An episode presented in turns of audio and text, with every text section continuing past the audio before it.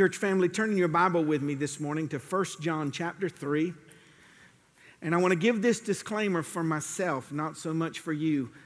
I have a, my sermon page is usually just two pages, but there's so much here that I want to free myself to, if I don't get done this week, uh, to go next week. Sometimes I, I push and try to get it all in in one service because that part of your mind says, uh, you know, that's being lazy. You won't have as much to prepare for. But I believe that this message for you, and those of you that have been with me a long time, you know I don't do this, could be top 10 for you.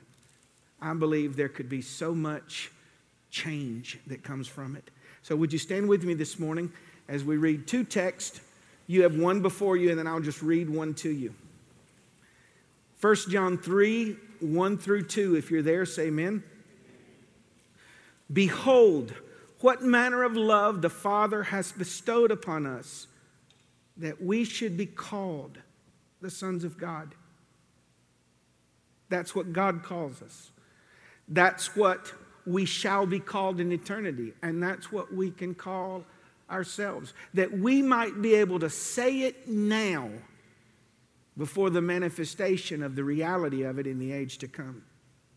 Therefore, the world knoweth us not because it did not know him.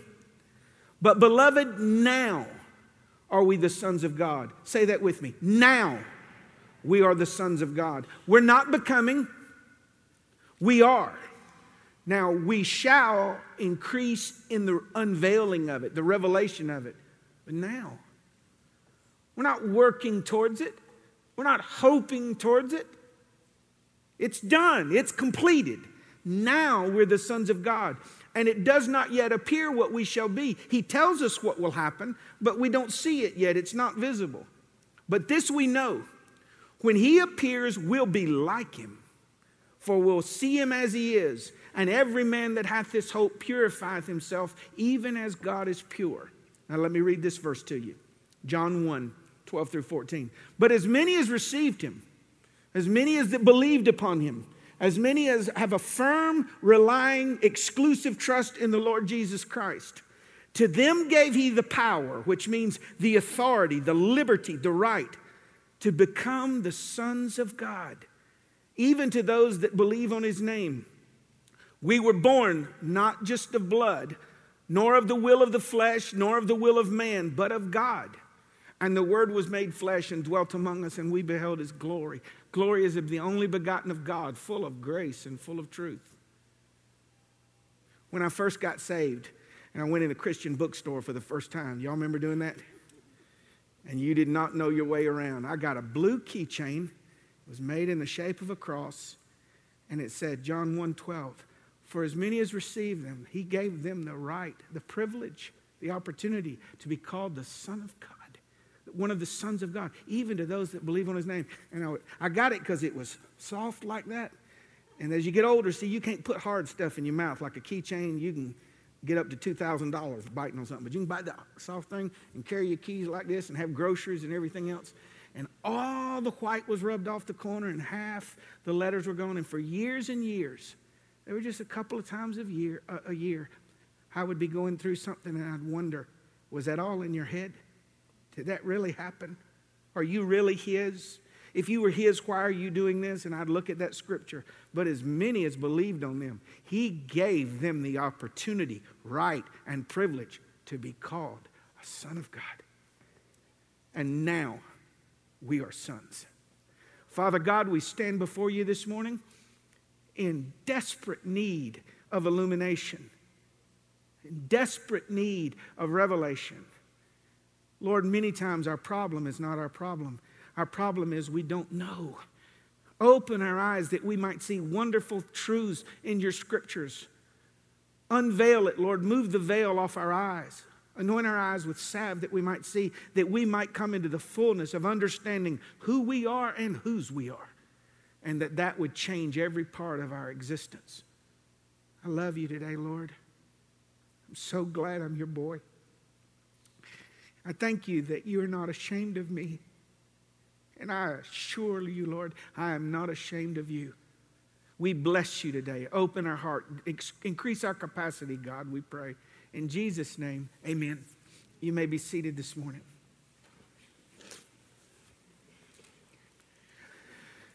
All spiritual change begins with illumination and revelation. You do not change by will, you do not change by discipline. Now, you can mature in your illumination and revelation by disciplines, but all change comes by illumination. Let me give you one example to prove it. Your salvation happened because you saw faith came by hearing and hearing by the word of God, and you saw that Jesus Christ came to this world to give his life a ransom for you. You saw it, you believed it, and it sparked new birth.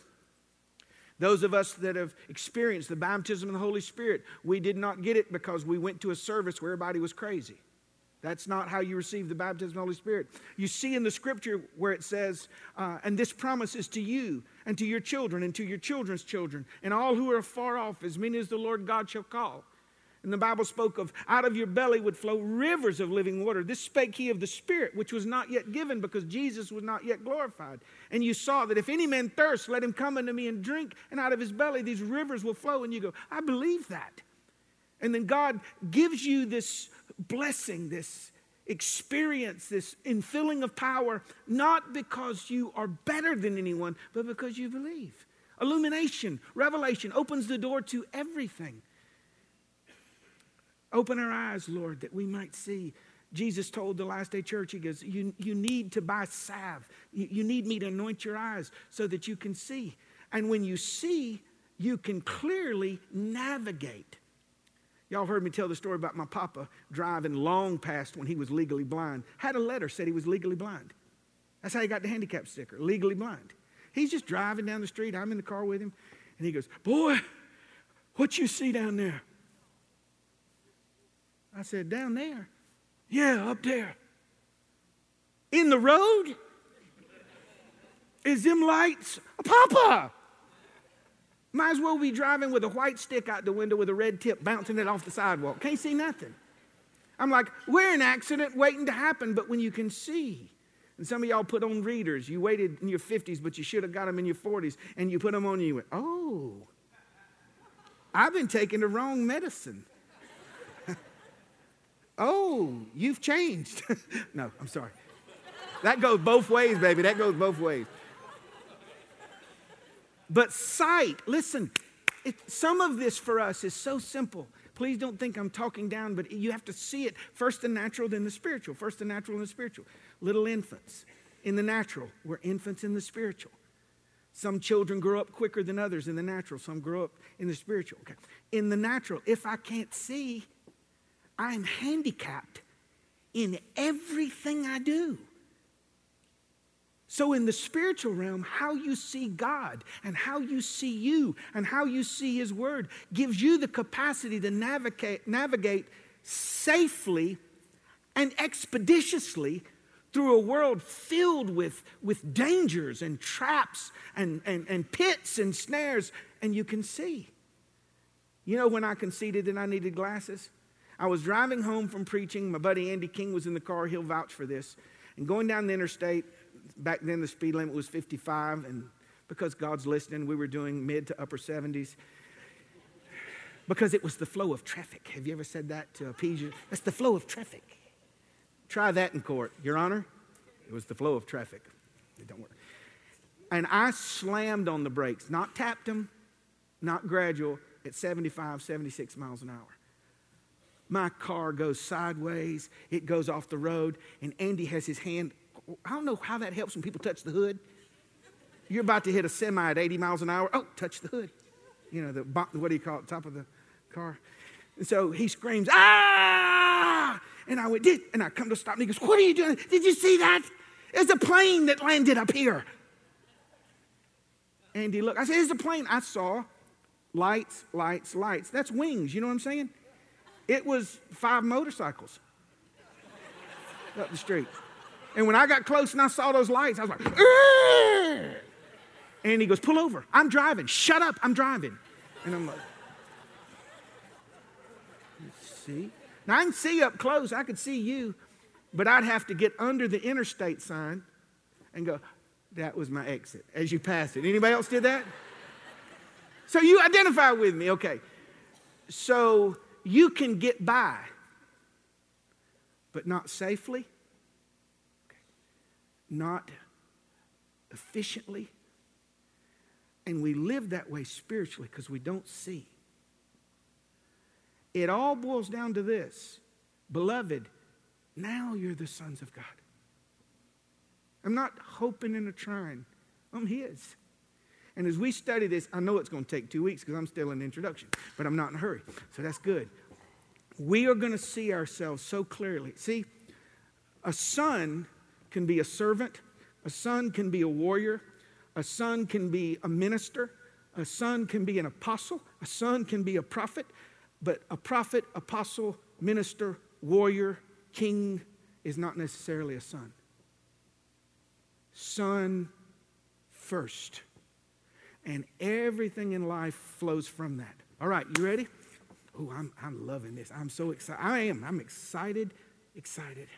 Number one, you can write, and because you are sons, dot, dot, dot, and then we'll get to, I don't know where this water come from. I asked uh, um, Jeff Pelkey to get me a glass because there was none up here, and I turned around and it was up here, and he's got one there. So if anybody's thirsty, aisle one, row one, aisle seat, there's a cold glass of water for you. But Jeff's already drinking it, but he's not sick, so don't worry. It's good. Number one, and because you are sons, you have the DNA of your father. I'm going to show you two things Write these down, you can look at them later. Genesis 2 21 and Ephesians 5 30. Genesis 2 21 and Ephesians 5 30. We're going to look at Eve and Adam and Jesus and the church. So now put your pens down for a moment because I want you to see this as I read it to you. And the Lord God caused a deep sleep to fall upon Adam. And when he slept, he took one of his ribs and then closed up the flesh on top after he'd removed the rib. And the rib which the Lord God had taken from man, he made a woman and brought her unto the man. And Adam said, This, she, is now bone of my bones and flesh of my flesh, and she shall be called woman because she was taken out of man. Ephesians 5 said, For we are members of his body, of his flesh, and of his bones. For this cause shall a man leave his father and mother and shall be joined to his wife, and they'll be one flesh. This is a great mystery, but I speak concerning Christ and you, the church. Y'all got time for a joke? I just feel kind of, it'll help bring the point home. God approached Adam one day. It's not in the Bible, it's in some of the Dead Sea Scrolls, though. You'll find it in, in some of the old Talmudian books. If you search it out, he said, Adam, what's wrong? He said, I'm lonely. And he said, uh, well, Adam, what would you do if I decided to create you a helpmate? What's that? Someone that would complement you and complete you. He said, Go on. Adam, she will be beautiful to look at. All right? She will wake up every morning before the sun gets up and cook you bacon and eggs, country ham, homemade biscuits. She'll churn the butter. No Parkay from this girl. Gonna churn the butter and she will have a, a, cup of coffee waiting on you at the table. And before she takes a bite, she'll make sure that you're taken care of. He said, All right, keep going. Now, Adam, she's going to be a looker. What do you mean? She is going to make you, now we're all adults here, just chill. She's going to make you proud, happy that you're a man. She is. Mm-hmm. What's that going to cost me? Well, that'll cost you an arm and a leg. What can I get for a rib? And this is where we are today.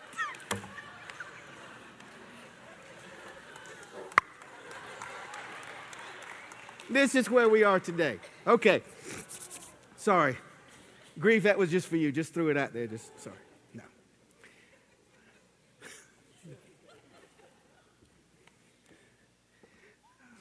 When God saw that Adam was alone, it was the first thing he saw that was not good. and he put him to sleep and he opened him. Whether he spoke it or used his hand, he opened his side and disconnected a bone, snapped it off, sealed him back up, and just created this woman. Now, what was Adam made of? Fallen of dust. Just, just not made him. But Eve was not made from dust. She was made from him. And God wants us to know, as the church, that although your earthly body was made from the dust of your parents, when they put that spear in his side, you were taken from him, and you are bone of his bone. You are flesh of his flesh. It's not just adoption, although we have the spirit of adoption. He didn't create me, He made me out of Him. I'm His. I am. Does that humble anybody else? I am His. If you dug my earthly father up and whatever remains there is from 40 something years ago, and you put it under the microscope and you took the swab and went in my mouth, you would see that I am not just a thought of him. I'm not just a son of him. I am him. Me and him carry the same DNA, and they can tell you that's Roger's son. Families have been brought back together where generations of lies have been told and said, This one's not related, this one's not related. They did the test, and the test don't lie. It said, This one has the DNA of its daddy and its mama. This is why it was so important that Mary was a virgin. She did not receive the DNA of the people, uh, the, the seed did not carry the DNA of all the sinful people back to Adam. Jesus was the last Adam. So he came from God, the seed of God, the Holy Spirit. So there was no earthly DNA, there was a spiritual DNA. And when he was born, we beheld his glory glory of the only begotten of God, full of grace and full of truth. We have an earthly DNA, but we have a spiritual DNA. I am bone of God's bone and flesh of God's flesh. That knowledge is too wonderful for me. It's not just He chose me, which He did, He made me. And I have to be made out of Him to have His bone and flesh and it didn't say blood. Because the blood comes from the Father. And Joseph is not my daddy. The blood comes from the Father. This seed had no blood, but he was made like unto flesh, and I am of him. Now, this flesh, as we know it, will be glorified and changed. So I'll be more like him. But the trace elements of who God is are in you now. Isn't that just mind boggling? Mind I think that's why when the trump of God goes off for the rapture, I think that's why we leave the earth because there are things in us that hear what other people don't hear. Our DNA knows what heaven's trumpet sounds like, even if we can't tell you today. Now are we the sons of God. Letter B this divine life, this DNA, is not gradually added to us, but it is progressively unveiled. We're not becoming in the sense of add a piece, add a piece, add a piece. We're becoming into the fullness of who we are as God's children unveiled. It's different than God piecing it together. It's all there. It's just growing up, just how like your children learn to walk. Then they learn to talk and read, and then they learn to add, and then they learn who they are, and then they learn kindness, and they learn these things. As we study the Lord's Word and we know Him, more of our identity comes out and is an expression, but never any more than when you had them. Like Tammy, when you had your boys. They're never any more your boys than that. And we don't get this. We think that we're closer by effort, actions, works, or goodness. No, our choices in our life is about honor. We're either honorable sons or dishonorable. We're either faithful or unfaithful, effective or ineffective. But the idea of boys, they are yours. And when you see that, and I thank Him, I thank Him that that was one of the first things I saw. And it may not have meant a lot to you, or maybe you didn't know it uh, in its fullness, but for a boy without a daddy, it meant the world to me. I, I would sign when I would write him prayers, I would say, Your boy, John, your boy. And that's what the devil targeted. In the worst season of my life, he was not fighting for my salvation because he could not have it. I told the Lord, I said, I don't feel like I'm your boy anymore. Because if you lose that, and now I'm just a servant, well, the servant has to, can I come in? No. Okay. I'm glad to serve. If I'm a worker, if I'm a preacher, but a son walks into his father's house, he can open his father's refrigerator, he can take what he needs without fear because he belongs. And your progression, what you think is a progression, is really just an unveiling of who you are in him, who you're going to be. We're not going to be on little puffy clouds in heavens with a harp. We're going to help him rule and reign in this world and in the ones to come. What if he decides to start over and do a hundred worlds? With the message of Jesus Christ. In the beginning, there was the earth, and Christ came to this earth, and those that believe on the next, who knows? But I know this. It doth not yet appear what we shall be, but I know this. When he comes for me, I'm going to be like him. And the last pieces of this earthly journey fall away. And all that's left, thank the Lord, is not our flesh and our weaknesses and our insecurities and our idiosyncrasies, but all that is like God becomes like God with no outer skin. We will be like Him. Not Him. I'm not going to be God, but I'm going to be like Him. There will be no mistaking in heaven who the angels are and who the children are.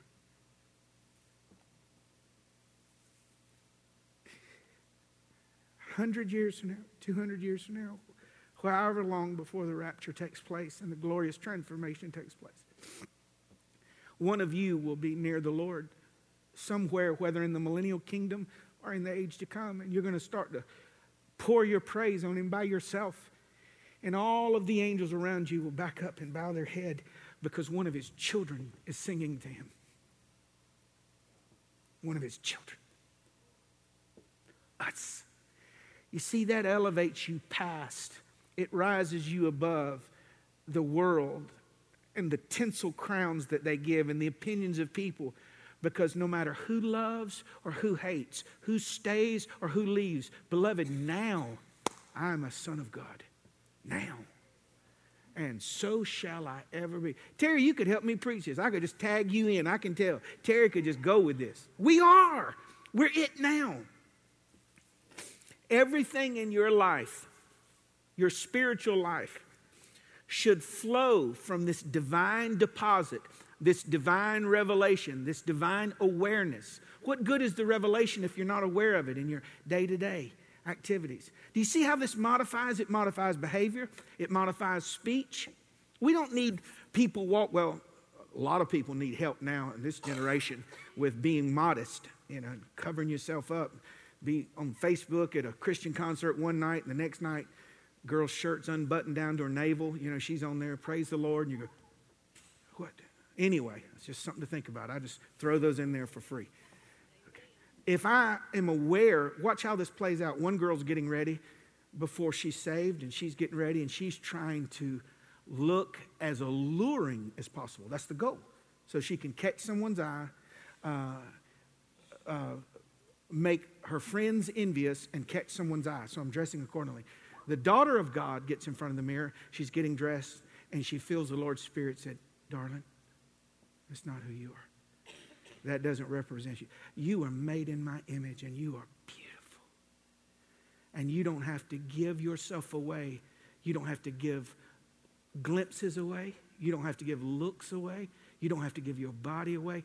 You are my daughter and my glory resides on you.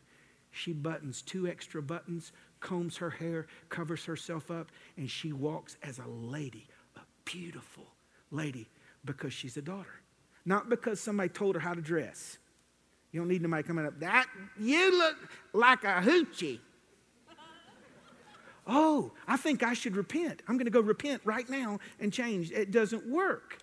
Even though the assumption was correct, the change doesn't happen that way. Any parents know what I'm talking about? Okay. But when the Lord tells you, that, does, that doesn't represent you. That, that doesn't represent you. You're my boy. You're my girl. And it works its way into our life and choices. Your sense of worth. Everything in your life should flow from this revelation. Your sense of worth. You were not redeemed with corruptible things such as silver and gold from your vain conversations received by tradition from your fathers, but with the precious blood of Christ.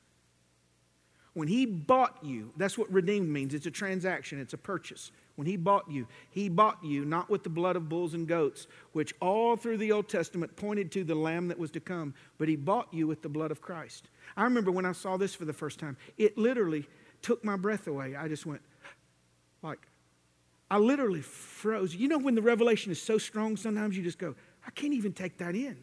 Okay, I've given you this example before, but I give it again for those that have not heard it you, you never pay more for something than it's worth. Someone has a house on Zillow. It's funny to me, the people, I saw it on Zillow and it's only been on the market two days. Well, what you don't know is it's been on Zillow five times for 365 days. This is the sixth time for two days, you know. But they said, it's on Zillow and it's $100,000. I can't believe it. It's $100,000. And it's three bedroom, two bath. It's just what we wanted. Okay. So you go in, what should I offer? Well, a little bit less than that. And they come in, I'll give you 200 grand. Why? They say sold. Sign here. Why, why would you pay? I'll give you 120 grand. I've, pay, I've paid over appraisal for something before. You have? Yes, I have. Because it was worth it to me. Kelly and I, when we moved to Brookfield, right up here by the church, three minutes door to door. If you catch the light at Capital City, three minutes door to door. I was the highest comp in that neighborhood. None had been sold at that. And I like a deal, man. I love business. I love doing the math in my head. God gives me one caveat you can't ever harm anybody or take advantage of it. If they get a good deal and you get a good deal, wonderful. But I love doing that in my head and do win, win, win. Everybody wins. I paid the top dollar. A friend of mine said, I can't imagine you paying top dollar. I said, it was worth it to me. What you don't understand is I am three minutes, 180 seconds from my babies. And those first three years, I would go home two, three, four, five times a day just to hug them, just say, hey. Or Kelly'd FaceTime me, you need to get over here. They're killing me. and she'd come in, she'd hand me two babies, and, you know, grandma's coming in for second shift and third shift. Grandma does all the shifts. But we come in and she just go, Mama's going to leave for just a little bit. Okay. So, it was worth it to my marriage. It was worth it to me to pay that. Now, having said that, this is not a charismatic Pentecostal. Oh, I hate how they use this. They tell you your worth so that you can position yourself with rights and demands. No, when you understand your worth to God, you don't open your mouth. You just fall on your face. You just go, I can't believe that. That He says, When I value you, the death of my son. My son. I will let them humiliate him, strip him naked public, beat him to the point that no one could recognize him. They will whip him with a cat of nine tails to where the blood and pieces of flesh falling off his back sounds like a dripping faucet. They will push thorns in his head and he will be stretched wide and hung long on that tree. And he will suffer unspeakable pain so that you might be saved. That's your worth. So if you see that in the Word, it does not make you walk arrogant or pompous or better than anyone else, but it frees you from anyone else's opinion of you determining value. They're just free. You're worthless. You were always worthless. You were the least of my children. You'll never be anything. So on and so on. The spouse that walks out, you're horrible. You're my worst experience. My greatest nightmare would be to live with you. And all these things go in, and you see in your word. That is what you say. And even if part of that is true, according to God, I was valued at the death of his son. That's me. It's you. No, we're not arrogant. We're humbled beyond measure. And that gives me such clarity that if I'm worth that, someone telling me that I'm worth nothing, I have two people to listen to the Creator or you. Anybody got a friend that thinks they know carpentry and doesn't know carpentry? Anybody got a friend that thinks they know electricity and they're not an electrician? What y'all to do there, let me tell you about this right here. What you, don't touch my house. No, no, I'm telling you. I had a, a guy from our church volunteered to help me one time, and he was near my uh, steps at Overlook Avenue, and he did something in a socket, and it sounded like a mortar shell went off in my house.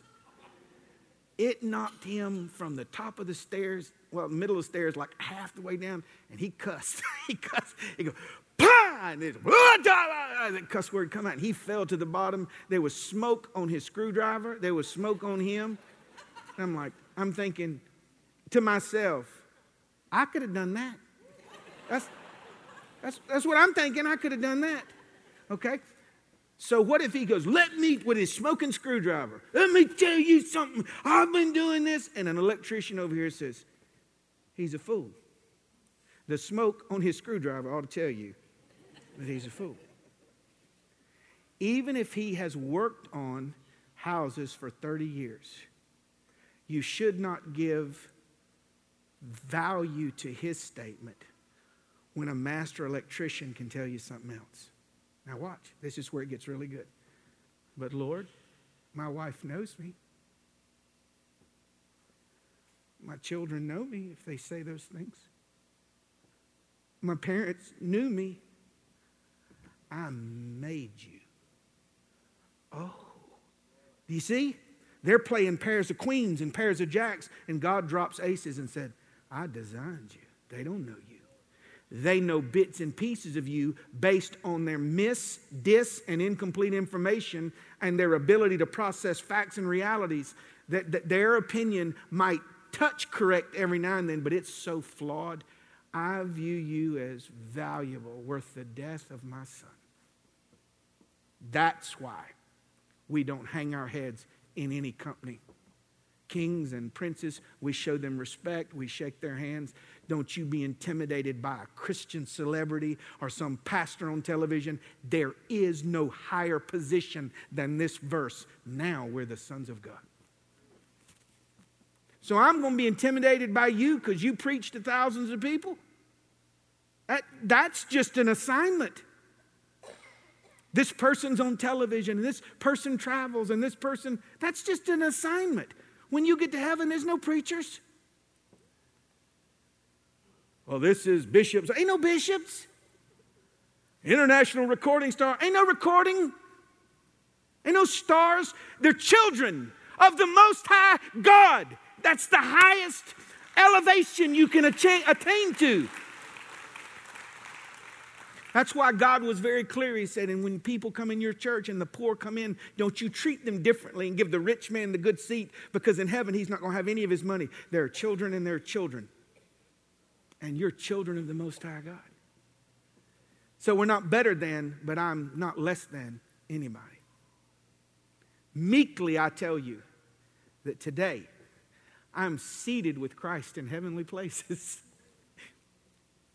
You know, when I come up here and y'all see me playing with my little girls, you see me on the front row and I'm holding them, they're seated with me because I have the right and the privilege to tell them wherever I go, you can go.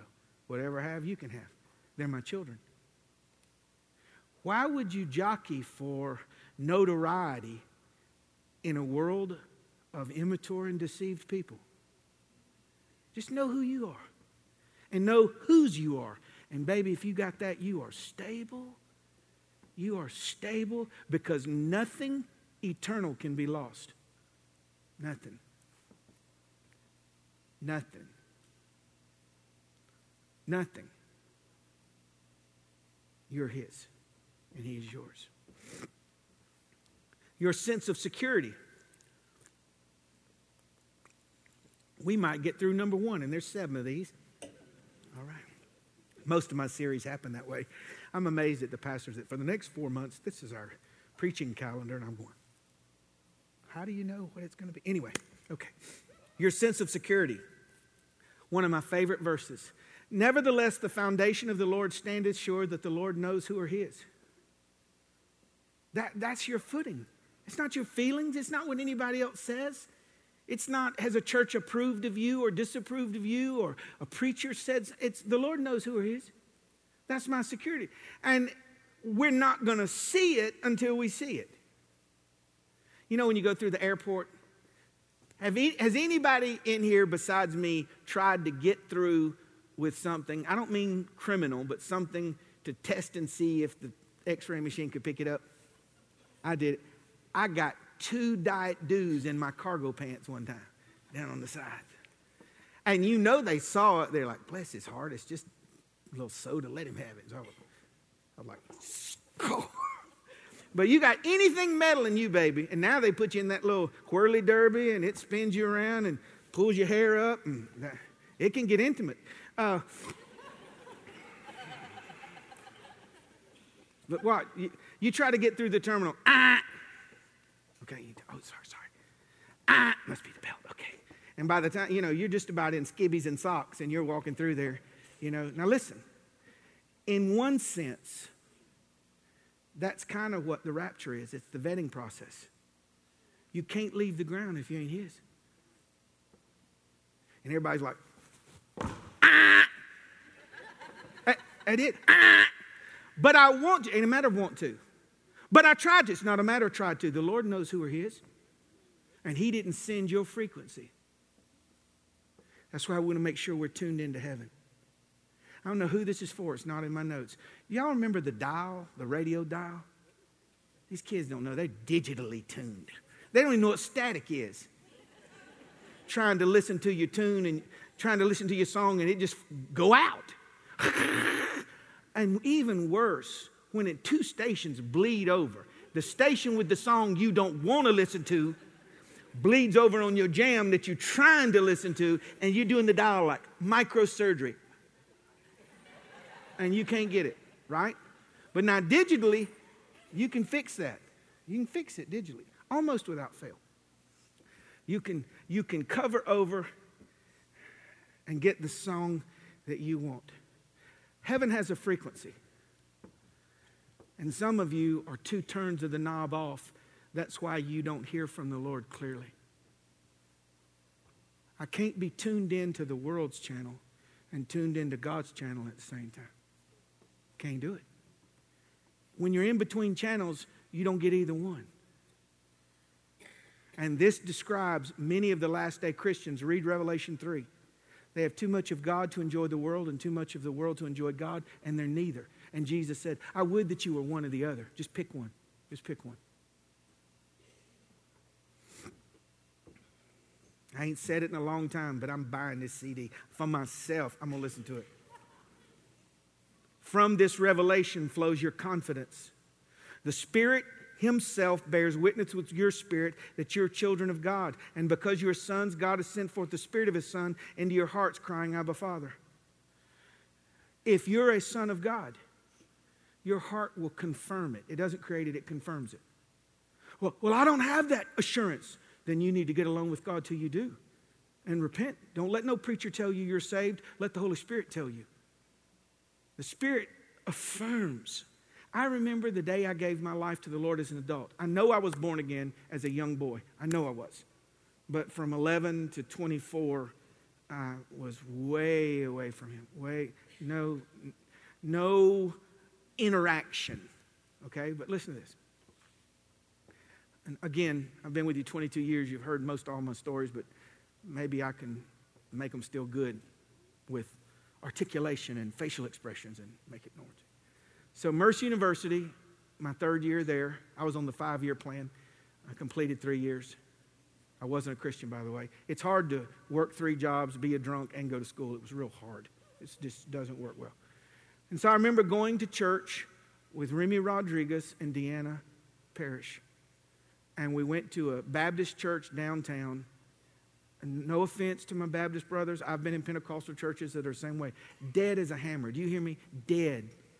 Dead, liturgical, dead. You take in your, if there was such thing as a spiritual meter, it would never beep. It just don't go off. Nothing. I get out of the car, walk onto the parking lot, and start crying. And they said, What's wrong with you? I knew it was wrong with me. The Spirit was bearing witness to me who I was. Nothing in my life showed who I was. But when you're a son, you don't become an unson.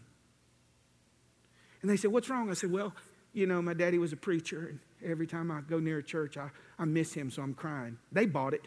I didn't. I don't know what my boy was talking about, and I don't know what my guy, you know, they did the cursive D. They sang three songs, and we got done, and then we praise him from whom all blessings flow. Mm-hmm. You may be, anyway, leave, you know, start at 11 o'clock sharp, left at 12 o'clock dull. Everybody was good.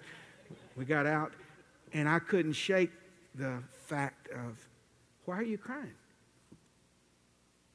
Because I knew that although I was living under my heritage, I still had one. And when I gave my life to Him fully, July 6, 86, I got up, I went to the altar, I was there about 45 minutes. Only people left was the pastor and my mama, and maybe, I don't know if there's anybody else.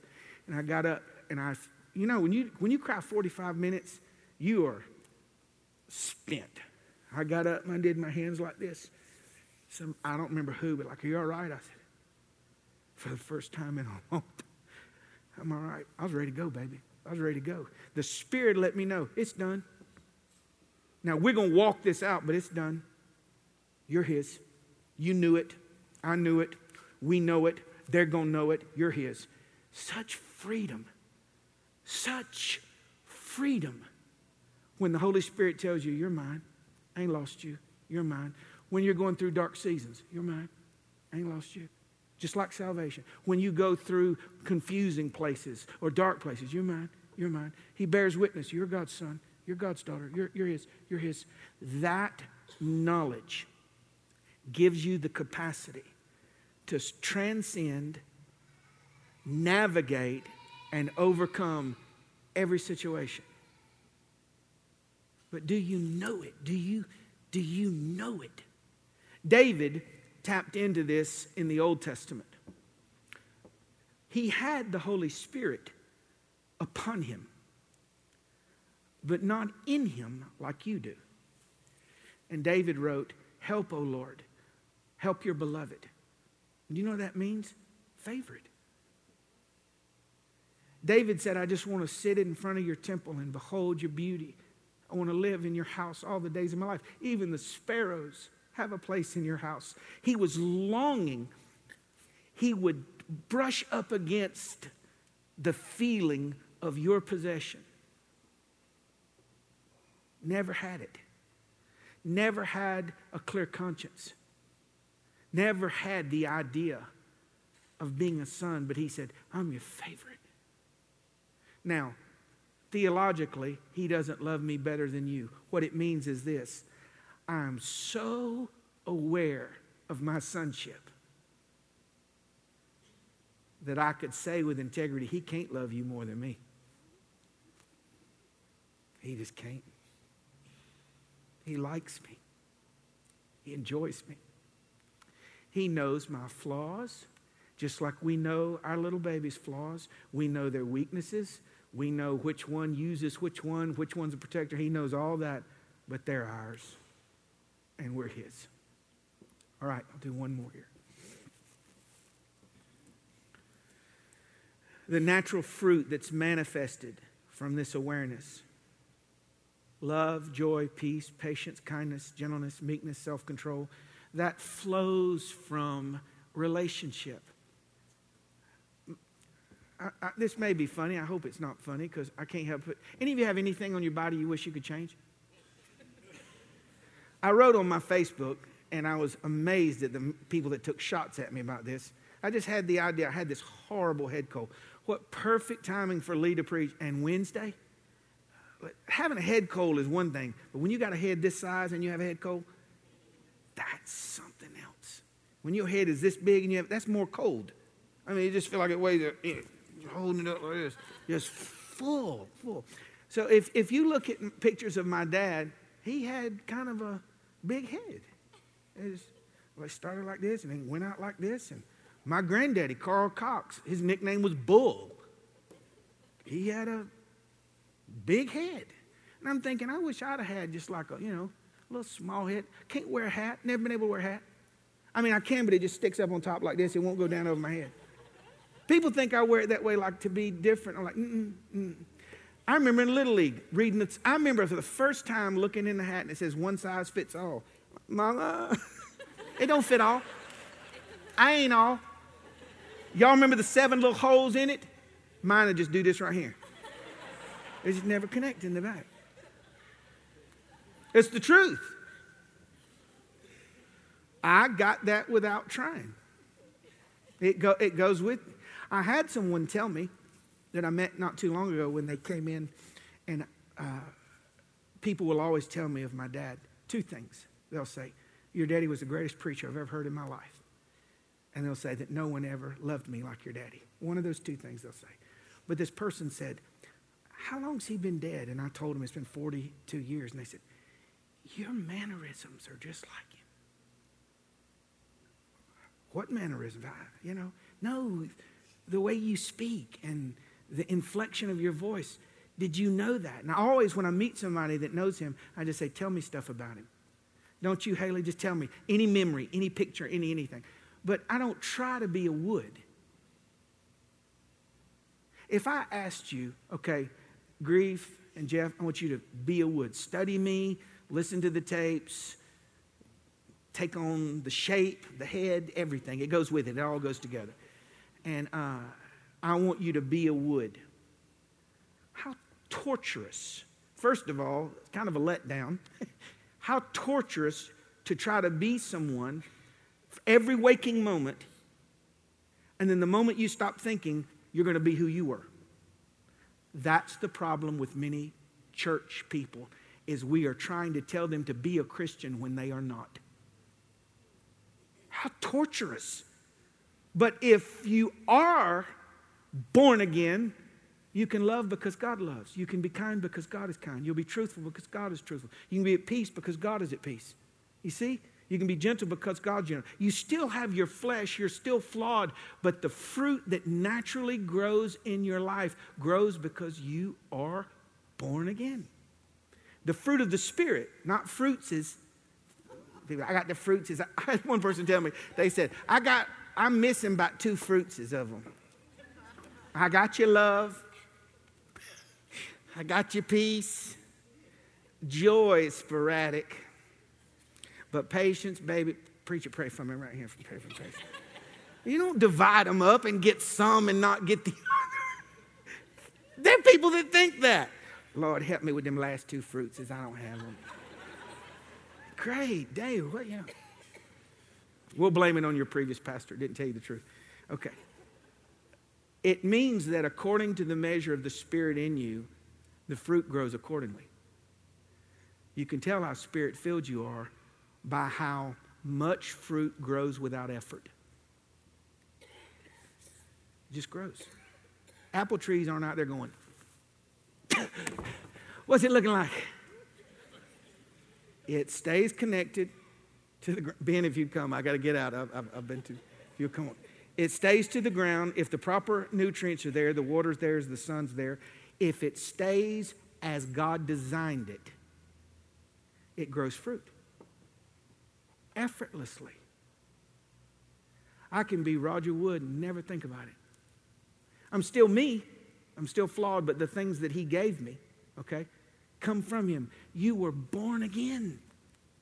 Not of the will of man, which means other people. Not of the flesh. You weren't born of your own flesh, your, nor, nor your desires. You were born of God. And you're His forever. You can't be more His than you are today. And this is the final. I told you last one, but this is really it. The disciples would see Jesus go off and pray up on the mountain away from them. They could hear him sometimes, sometimes they couldn't.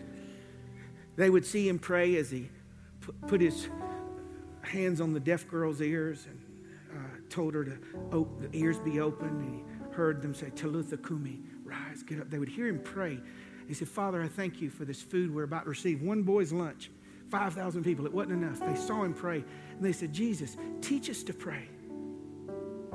Teach us to pray. And I have read books on the Lord's Prayer. I've read it from the Old Testament slant, I've read it from the New Testament slant. I haven't read two that get it. Now, I'm not saying they may have revelation all in there that I don't get, but they didn't get this because it's not in there. When he said, Pray this way, our Father, he said, Don't you pray on any platform but relationship. Now, when I boast in him, he's God, he's the creator. He's the healer, the preserver, the defender, the Lord, the King. But when you pray, Father, don't approach him outside of relationship. It's the most powerful footing in heaven. I went, My Lord and my God. How many times we go, God, mm, mm, mm, I'm not asking you who I am in glory. I'm asking you who I am to you. Father, Father, you're the Son of God. You're His. You're His. You have His ear, you have His heart, you have His mind, you have His bone, you have His flesh. He knows you. You ain't got to hide in a garden. You don't have to cover yourself. You do have to walk honestly before Him. And we'll get to this in the week to come if the Lord tarries. He will discipline you and all of those things.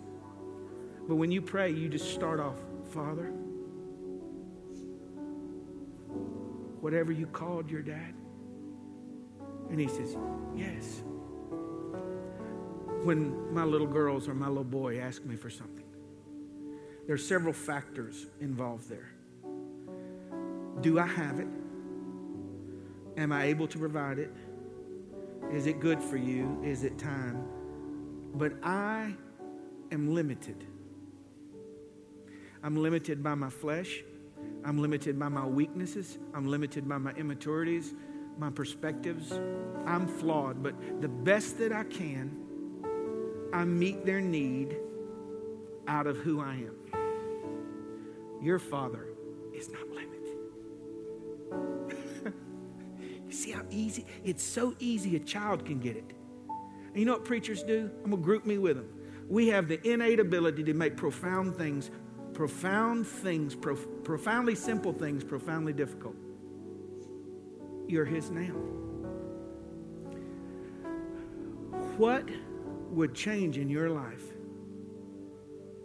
if you saw it, believed it, and flowed from it. Worry would fall off, frustration would fall off, anxiety would fall. You just said, You, you got to take care of me. I'm yours. I'm, no offense. I'm not being arrogant, Lord. I'm yours. I'm your problem. I'm, I'm your. If I'm a dog, I'm your puppy. I'm yours. It changes everything. And one of the lessons to come, if Jesus should tarry, I'm going to talk about us going home to be with Him. But uh, I felt very prompted to play this song. I asked Brian to cue it on video. And it doesn't fit the ending of my sermon, but someone here needs to hear this today. So, uh, Brian, if you would cue that for me.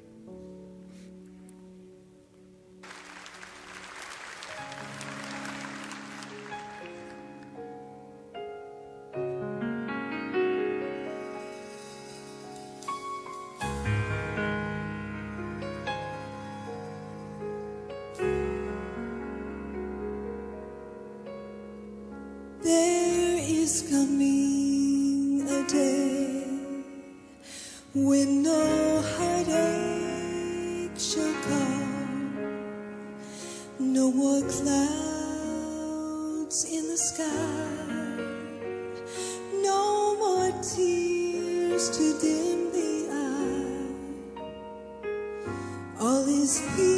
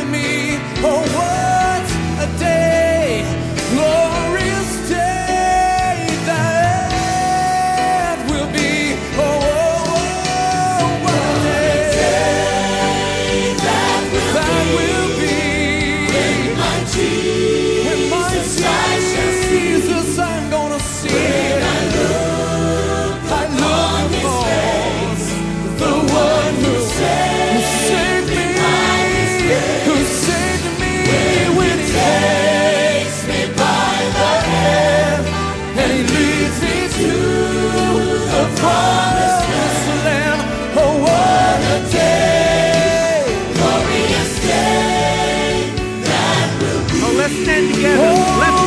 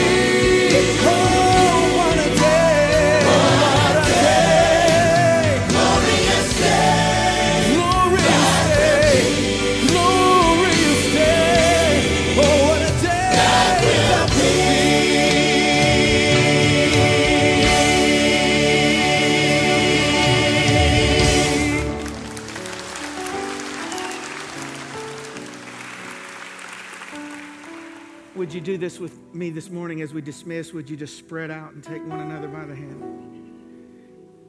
As much as you can. Some people you can't reach them, they're too far out the other way.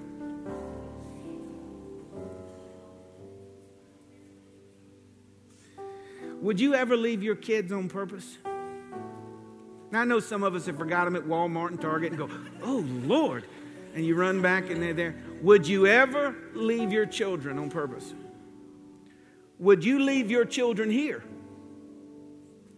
Neither will he.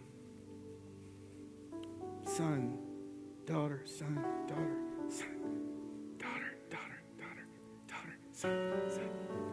That's why it's important that we're part of a local body so that we might give honor and serve and love our sisters and our brothers. Highest form of respect you can give God is loving one another. Lord, what's the greatest commandment? Love me with all your heart, mind, and strength, and love that one like you love yourself. So, Lord, we love you today. We thank you for the revelation of your grace in our life and our adoption and our recreation. Now we're the sons of God. Now. And it doth not yet appear what we shall be, but we know when you come, we're going to be like you. Everyone that hath this hope purifieth himself, even as he is pure. May we, Lord, take in the full revelation so that we may work it out in our choices, our actions, our attitudes. And may the freedom come. May freedom come. Freedom to be ourselves, freedom to worship, freedom to love, no fear, no anxiety, for your great name's sake. And P.S., Lord, thank you that people like us get to be in the family.